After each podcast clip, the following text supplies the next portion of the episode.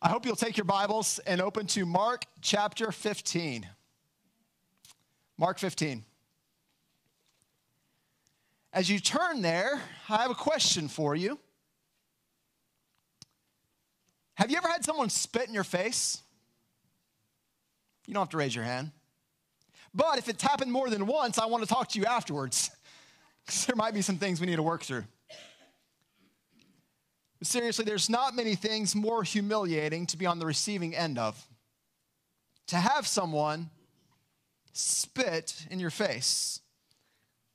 And from the other side, I won't ask you to admit if you've spit in someone's face, but that's a bold act, isn't it?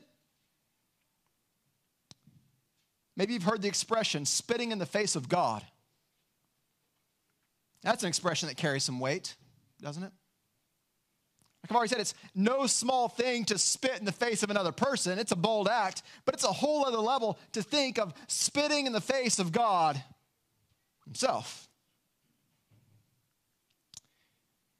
It's an expression that conveys the absolute arrogance, complete disregard for God, disregard for His position, disregard for His glory, disregard for His authority. But what if it was more than an expression? What would happen if someone actually spit in the face of God? Well, this morning we come to a scene where this happens a time when a crowd gathers and literally takes turns spitting on God. It's unbelievable. It's worth our time to consider what kind of person would do such a thing. But that's really the, the smaller part of the story. The part that's most worth our time is the response of God. How does God respond when spat upon? And what does it mean for us? So we come to Mark 15. We're picking up where we left off last week. So let me remind you where we are in the scriptures. It was a Thursday night when Jesus was arrested. Remember, he was in the Garden of Gethsemane praying with his disciples. While he was praying, they were sleeping. It was late at night when Judas arrives with a crowd prepared to take Jesus into custody to arrest him. His arrest on that Thursday night, Friday morning, was followed by this middle of the night trial. And this was the Jewish trial. This was his own people, the high priest, the Sanhedrin. And they found him guilty of blasphemy and called for death. But there was a problem. Remember, we talked about this. The problem was the Jews did not have the right to kill. Execution was not something that was allowed to them by the Romans. So, first thing in the morning, early on Friday, they take Jesus to stand before the Roman governor of Judea, Pilate. And if you're with us last week, remember that Pilate didn't have the same pre existing hatred as the Jews did for Jesus. He was seeing things a little more open handedly and as he considered the case, he didn't find Jesus worthy of death. Remember, we asked the question last week Who is Jesus and what are we going to do with him? And this was Pilate's question to answer Who is he and what am I going to do with him? And at first, his response was I don't find any reason why this man should be put to death. But in spite of his judgment and conscience, Pilate gave in to the appeals of the crowd. If you have your Bibles open, you can see in verse 15 Pilate, wishing to satisfy the crowd, released for them Barabbas. And having scourged Jesus, he delivered him to be crucified. So, for the sake of public opinion, for the sake of keeping the peace, Pilate sends Jesus to die. And last week, I didn't take any time to talk about that phrase, having scourged Jesus. A short, small phrase, but no small thing in reality. It was brutal. A Roman scourging meant that someone's arms were tied to a post, their back exposed. And Roman soldiers would take turns beating the person with a whip. But not just any whip, a whip that had pieces of bone and metal woven into it. It's an act of brutality that's hard to imagine. The jagged, sharp, whip, hitting and dragging across someone's back, pulling the flesh apart. And that's as far as I'll go in the description. But what you need to know as we come to our passage this morning is that not only has Jesus been sentenced, not only has he been up all night, not only has he been abandoned by his disciples, but he's been flogged, whipped, and beaten. So as we come to our scene this morning, he is in rough shape already. But he's been handed over to the Roman soldiers who are going to continue torturing him. And before we read our text, two things I want us to consider this morning.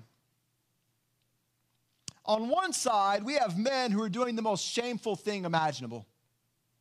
They're having their way with the Son of God, mocking, insulting, spitting the creator of the world. It's shameful, and it should leave us stunned. The God man, rejected, mocked, beaten as a heinous criminal. On the other side, we consider the response of Christ.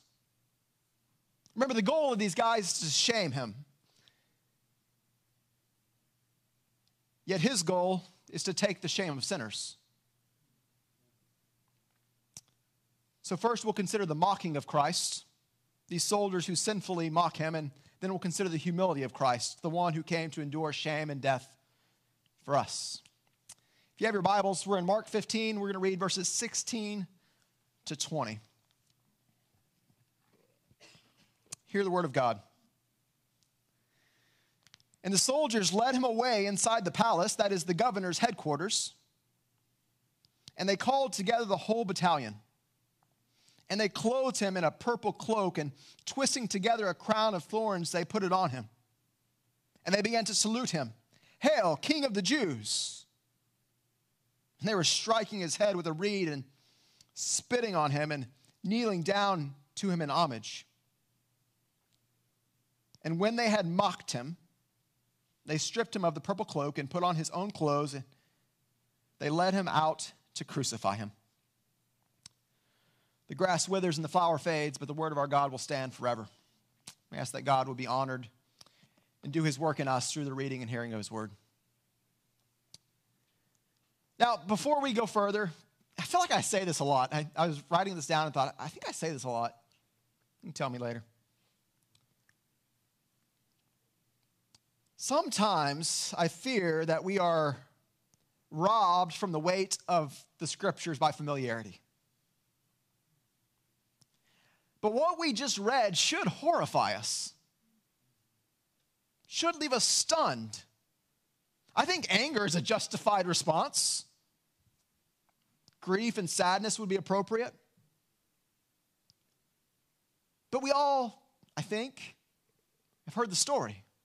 We know the reality. And so, part of my goal this morning is to help us just kind of sit and consider what we have here that God Himself in flesh, so creator of all things, He made everything you see, everything you are, He made it. He sustains all things with the word of His mouth. He is, in fact, the King of kings, the Lord of lords, the sovereign, almighty one. And yet, here He is on earth in flesh like ours, being mocked and tortured by his own people whom he created. These are people who are only living because he has given them breath. It's hard to describe, but it's something we should try to keep in front of us. That these men are mocking and torturing for their own entertainment's sake God Almighty. And while they may be doing so in ignorance, not truly knowing who he is, the fact is it happened. Like I said, as we go through the text, I want to come at it from these two different angles, both of which I think are uh, important. First, we see the atrocity, these men mocking Christ. But we stop short if we only see this as something that they do. What I want us to consider this morning, and is that we may be more like these men than we care to admit. We all, in our own ways, at times, do things that mock God. And that's something we have to reckon with. So we'll spend time this morning talking about how we, like them, fail to see Jesus rightly and may, through the way we live and act, mock him. Then, second, we'll consider the way Christ responds his humility, his submission, and realize that because of what he did, God mockers like us can have hope. We should remember that while the soldiers thought they were the ones in control, Jesus was actually accomplishing exactly what he set out to accomplish. And for that, we should be so, so thankful. We pick up in verse 16. And what we see here is Jesus in the hand of Roman soldiers. Mark says the soldiers led him away inside the palace, that is the governor's headquarters, and they called together the whole battalion. And if you go to any normal Bible commentary, you're going to get two or three pages, and they're going to try to figure out where he was um, where this palace was, whose palace it was. Uh, most likely Herod's palace there in Jerusalem. But what we see is that per- Pilate has given his verdict, and these soldiers come together and they're just going to have some fun. To give you some context, a battalion of soldiers is 600 men. Now, whether all 600 were actually there, we don't know that for sure, but I think what Mark's telling us in verse 16 is this is this is not just one or two rogue and demented soldiers. This is a large group, and they've come together to mock and shame this convicted man, which was not terribly unusual. Their job is to kill him, but it was common for Roman soldiers to take a certain level of pleasure in this pre crucifixion torture. And of course, Jesus, if you're gonna pick on someone, this guy's a good candidate. Do you remember the charge? King of the Jews. The fact that Jesus had claimed to be a king, this was something the soldiers thought, we can work with that, right? It gives them something to exploit. So we have the scene in our mind Jesus surrounded by soldiers. He's already in bad shape. He's been scourged, beaten, he's in pain. But these soldiers take this possibly half dead man and begin this over the top charade of mockery. King of the Jews, we can work with that. Someone grab that robe. We're told they bring a purple robe and they put it on his back, and purple's on purpose. Purple's a color that signifies royalty. Kings and royals wore purple, so it's fitting. A purple robe on the back of the one who claims to be king. Let's dress him like a king. It's mockery, but it's also painful because the scourging. His back ripped open, and now this cloth laid on top of open wounds. What else can we do? What if we made him a crown? Oh, let's use thorns. And they fashion a crown out of thorns that they fit onto his head, which most likely dug in as it was pushed on. Monday, the boys and I were hiking, and I was going along, and I hit the ground in a second because something stabbed my foot that I thought was a nail. Turned out to just be a thorn. Through my shoe, into my foot, and even today, a week later, I feel it. Jesus had a crown of thorns not that just went in and out of his foot real quick. Thorns pushed onto his head. And you have to imagine the soldiers were proud. Look at him. King. He needs a scepter. The Gospel of Matthew tells us they take a, a reed, a, think for me, I'm thinking bamboo, right? This long stick. They put it in his hand just to top it off his robe, his crown, his scepter. Wait, king, give me that scepter back. And they begin, Mark tells us, to hit him over the head with it. They salute him. Hail, king of the Jews. Nothing about it sincere. It's mocking laughter. And you know how crowds work, don't you? They feed off one another. All it takes is one bold man to do something crazy, and the next one's in line to do one better. They kneel down in front of him, pretending to show him honor, but it's all a cruel joke. These men don't see Jesus as anything but a crazy man who made crazy claims. someone they can use for a laugh before they have to do their dirty work of crucifixion. They beat him with the reed and they spit on him. This disgusting sign of arrogance. No matter who the person is, it's shameful to spit on someone. But of course, we know it's far more shameful than any of them understood. Because we know this is far more than a crazy man making wild claims. This is the Son of God.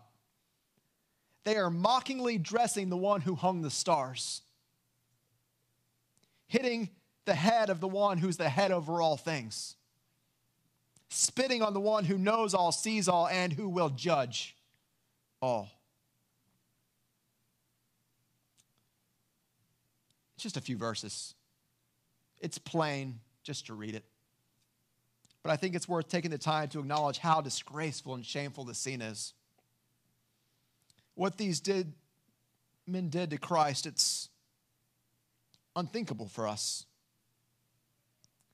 But as we think about the unthinkable, I, I do want to push us to consider that we are more like them than we care to admit. That in a sense, these soldiers represent us all. They represent all of us who, as sinful people, fail to see Jesus as the true king. We don't acknowledge his kingship, we disregard his authority, and in our actions and our thoughts, we mock him. Now, to be fair, I've been around most of you a lot, and I don't know that I've ever heard of any of you openly mocking God, denying his authority, questioning his rule. But none of us were born seeing God for who he is or worshiping in the way he deserves. He's always been king, but you have not always acknowledged his authority. Neither have I. Just like these men were blind to see Jesus for who he is, we are all born blind to the truth about God, and none of us honor him as we should.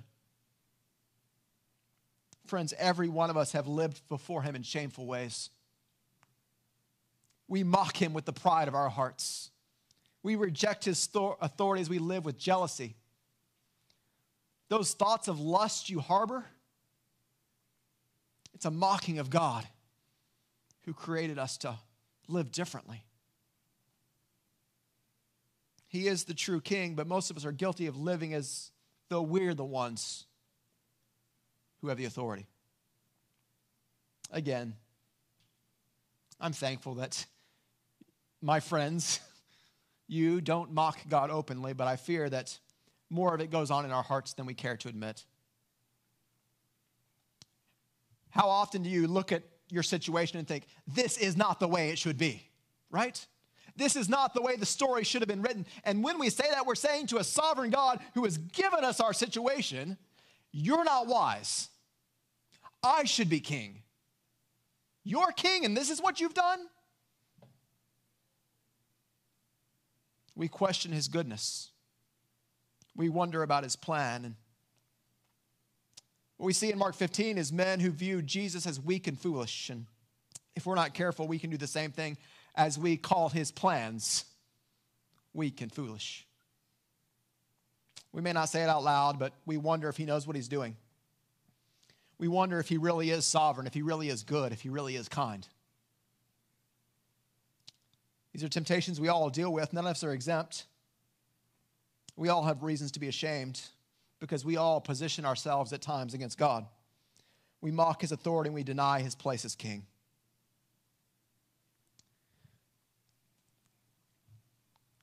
I was tempted to take this passage and move it on and just we'll consider the whole crucifixion at once, but I couldn't get past this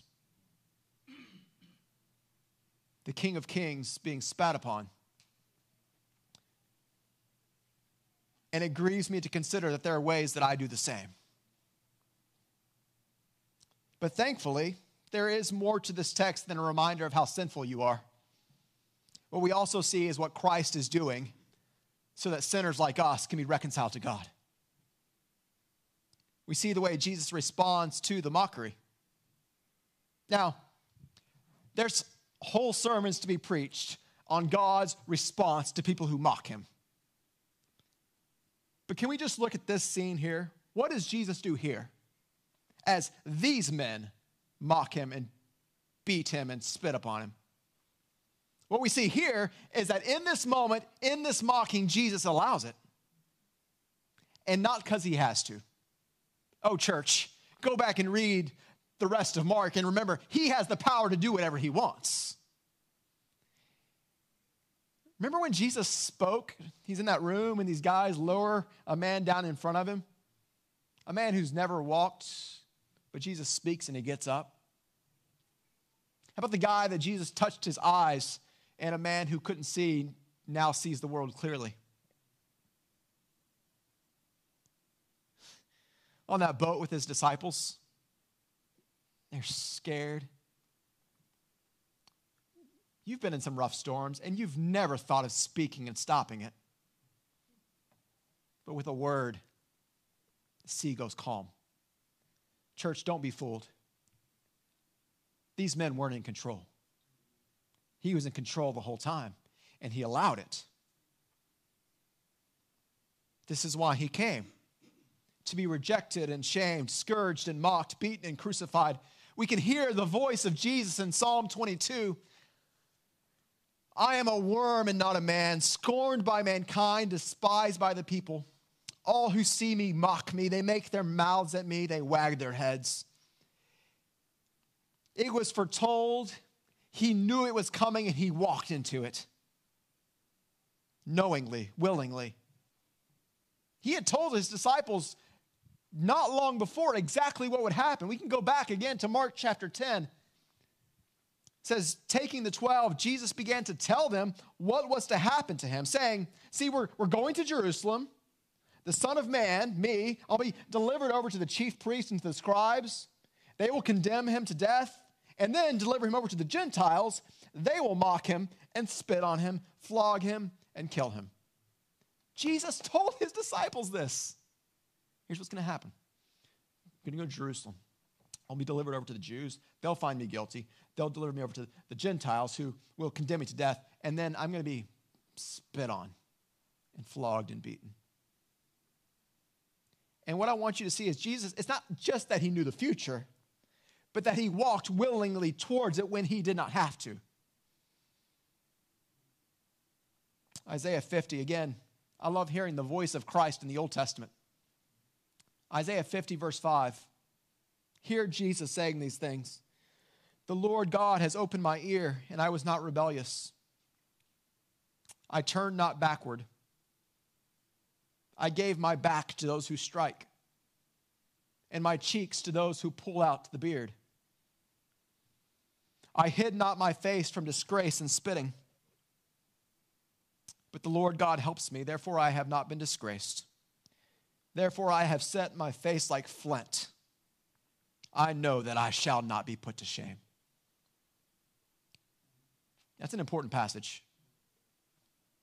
What we're told is that Jesus gave himself over to suffering and shame willingly, but that he did so with purpose. Therefore, I have not been disgraced. After being spit upon, after having his beard pulled out, after having his back beaten, he says, That's not disgrace because I've set my face like flint. I know I shall not be put to shame. What's he saying? We sang about it a while ago, didn't we?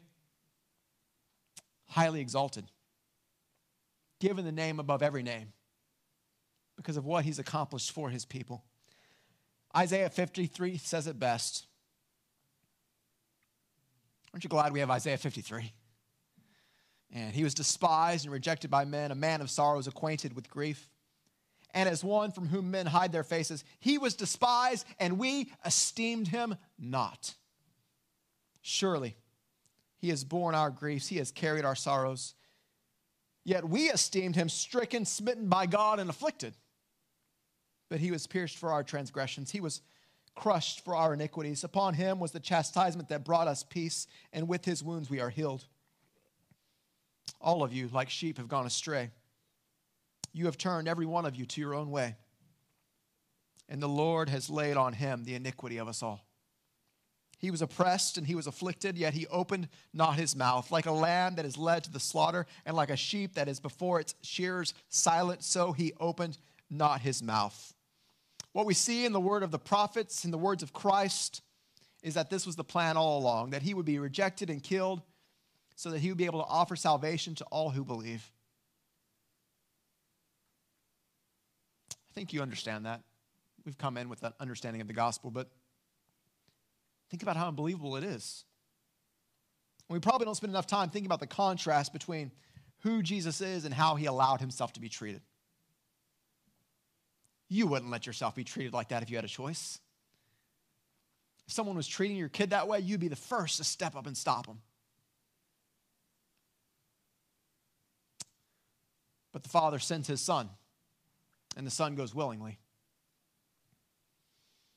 We probably don't think enough about the place that Jesus held before he came to earth, what he left, and what he entered. I was thinking, I was just thinking about the kingship of Christ, knowing that he had a place before he came here. Maybe that's what Isaiah saw. Isaiah chapter 6. You remember that? When Isaiah sees the Lord? It says in Isaiah 6 In the year that King Uzziah died, I saw the Lord sitting upon a throne, high and lifted up, and the train of his robe filled the temple. And above him stood the seraphim. Each had six wings. With two he covered his face, with two he covered his feet, and with two he flew. And one called to the other and said, Holy, holy, holy is the Lord of hosts. The whole earth is full of his glory. And the foundations of the threshold shook at the voice of him who called, and the house was filled with smoke. What we have here is a glimpse into the throne room of God, a glimpse of the king on his throne. Here he is in all of his glory, the king over all. And yet, we read together from Philippians Have this mind among yourselves, which is yours in Christ Jesus, who, though he was in the form of God, did not count equality with God a thing to be grasped. But he emptied himself, taking the form of a servant, being born in the likeness of men and being found in human form, he humbled himself by becoming obedient to death, even death on the cross. I don't think we spend enough time thinking about that transition from throne to manger to being surrounded by Roman soldiers who will spit on him and mock him. Pierced for our transgressions, crushed for our iniquities. By his wounds we are healed. Paul says it this way in Galatians chapter 3. Christ redeemed us from the curse of the law by becoming a curse for us. For it's written, Cursed is everyone who hangs on a tree, so that in Christ Jesus the blessing of Abraham might come to the Gentiles, so that we might receive the promised Spirit through faith. Man, read that verse backwards. You have the promised Spirit through faith. You've been given the blessing of Abraham. Because cursed is everyone who hangs on a tree, and he became that curse for you. Born under the curse, deserving of death. But Paul says Christ redeemed us from the curse. What we see in Galatians 3, what we see in Isaiah 53, is this idea of substitution. Jesus took our place, took our curse, took what you deserve. Isaiah says he took on your shame. If you don't feel shame for the way you've lived or the things you've done, then you don't understand sin or the weight of it. And if you need help understanding the weight of it, know this that the soldiers who surrounded Christ, they represent us. And as we consider what they did and what they deserve for what they did, this is us. All of us are born as God mockers, deserving of wrath. And yet Jesus came and did what he did, allowed himself to be spat upon so that we could be saved. One pastor said it this way Sometimes I can't write a good sentence, so I take someone else's. The blasphemous cruelty of Jesus' enemies stands in stunning contrast to the infinite mercy of God, who allowed his son to suffer unspeakable humiliation and death in order to save sinners, which includes blasphemers and murderers. I said at the beginning, we have two things here. First, we see the mockers who are more like us than we care to admit. And then we see Jesus, who allowed himself to be mocked and even killed so that we can be forgiven. The mockers forgiven by the mocked one. And I hope you recognize this is the very heart of what we believe and proclaim. We are great sinners who deserve great punishment, but Jesus is a great Savior who has provided a great salvation through great suffering. And that's enough. I could stop and say amen, and I think we all have reason to sing. But my fear, friends, is that you know the gospel, which is basically what we've considered this morning who we are and what we deserve and what God has done to reconcile us to God. You know the gospel, and I do too. But yet, most of us live Monday to Saturday and Sunday afternoon, and we never know how that actually connects to today. And I don't know that I have the time or even the ability to connect it as well as I would hope. But let me give you three things. Three ways we should respond to what we've considered about the gospel this morning. First, some of us need to recognize that we have been living in ways that mock Christ's authority. And it happens in ways that aren't nearly as overt as what we saw in our text this morning.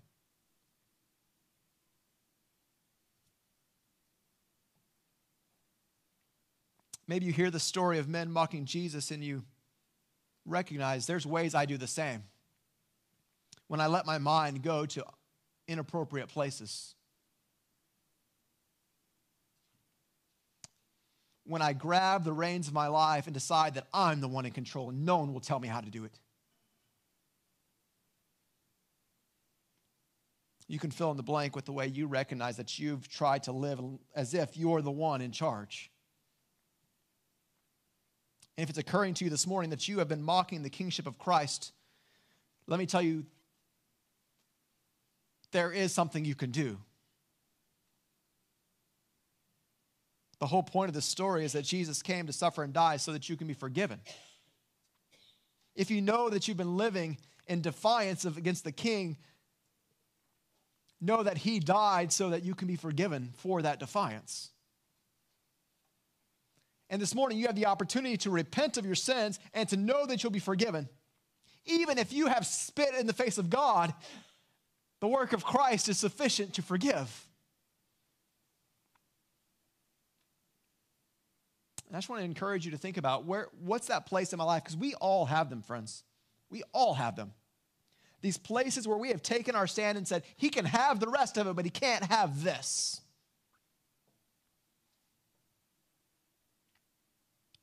Friends, would you allow yourself to be seen as a soldier spitting in the face of God and recognize the weight of your defiance? I've already kind of moved into the second one here. First is repentance. The second response is to acknowledge that he is the true king and to submit to him in humility and obedience, which is something that we should all be thinking about each and every day. One of our main hopes each morning should be God, would you let me to see you as the king today? To see you for who you are and to submit to you. But so often we just get up and we go, don't we? We don't think about who's who we're living for. We just think about what we need and what we want and we go out and we try to get it. With no regard for the one who's truly over all things. And so I just want to push you to ask the question where am I trying to deny Jesus' full authority in my life? Maybe it's the way you allow your mind to wander to evil places. Maybe it's the way you handle your time. It's a tough one, isn't it? To think that God has given us our time to be used for Him. And yet sometimes we are convinced, most of the time maybe, that it's our time to use as we want and we don't submit our time to the one who's given it. Same can be said for our finances. We all have ways where we are slow to submit fully to Christ. For some, it's the lack of willingness to offer forgiveness. Knowing the command of Christ that He's called us to forgive, and yet we keep digging in our heels deciding that he can have it all, but not this. My prayer is that God would use our time in Mark 15 to remind us that we don't want to be the kind of person who mocks Jesus and who won't acknowledge him as the king. Instead, we should be a people who submit to him in humility and obedience, trusting that his way is right and best. Lastly, as we think about this passage and the sacrifice of Christ, my hope would be that we would grow in gratitude and worship. I mentioned earlier the danger of familiarity.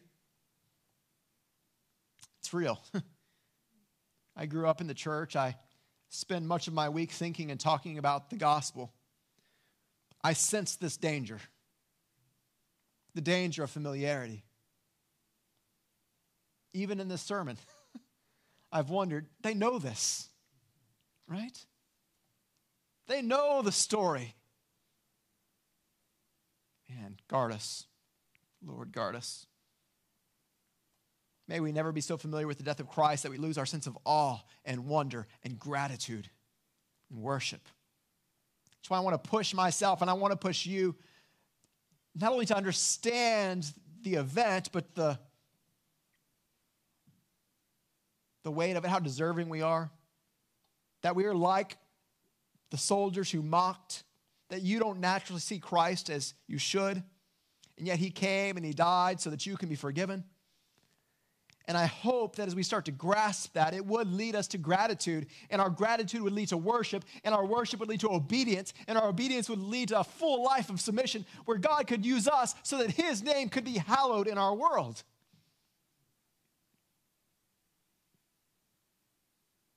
We're going to sing here in a minute. And I hope that's a first step for us as we proclaim with our mouths the authority of Christ. And then I pray that we would take the next step of going out into our day, even today, a day off, a day of relaxing, and thinking, how can I today submit to Christ as King? It might be harder tomorrow at work, but the challenge is for then too. May we get to a place where our hearts and minds are fully consumed with Him and His authority, and that we desire and joyfully submit. Isaiah 50 says that Jesus gave his back to those who would strike. He gave his cheeks to those who would pull out the beard. He did not hide his face from disgrace or spitting. May we see his sacrifice and respond in repentance, submission, gratitude, and worship. Jesus is king. Let's honor him as king. Would you join me in prayer?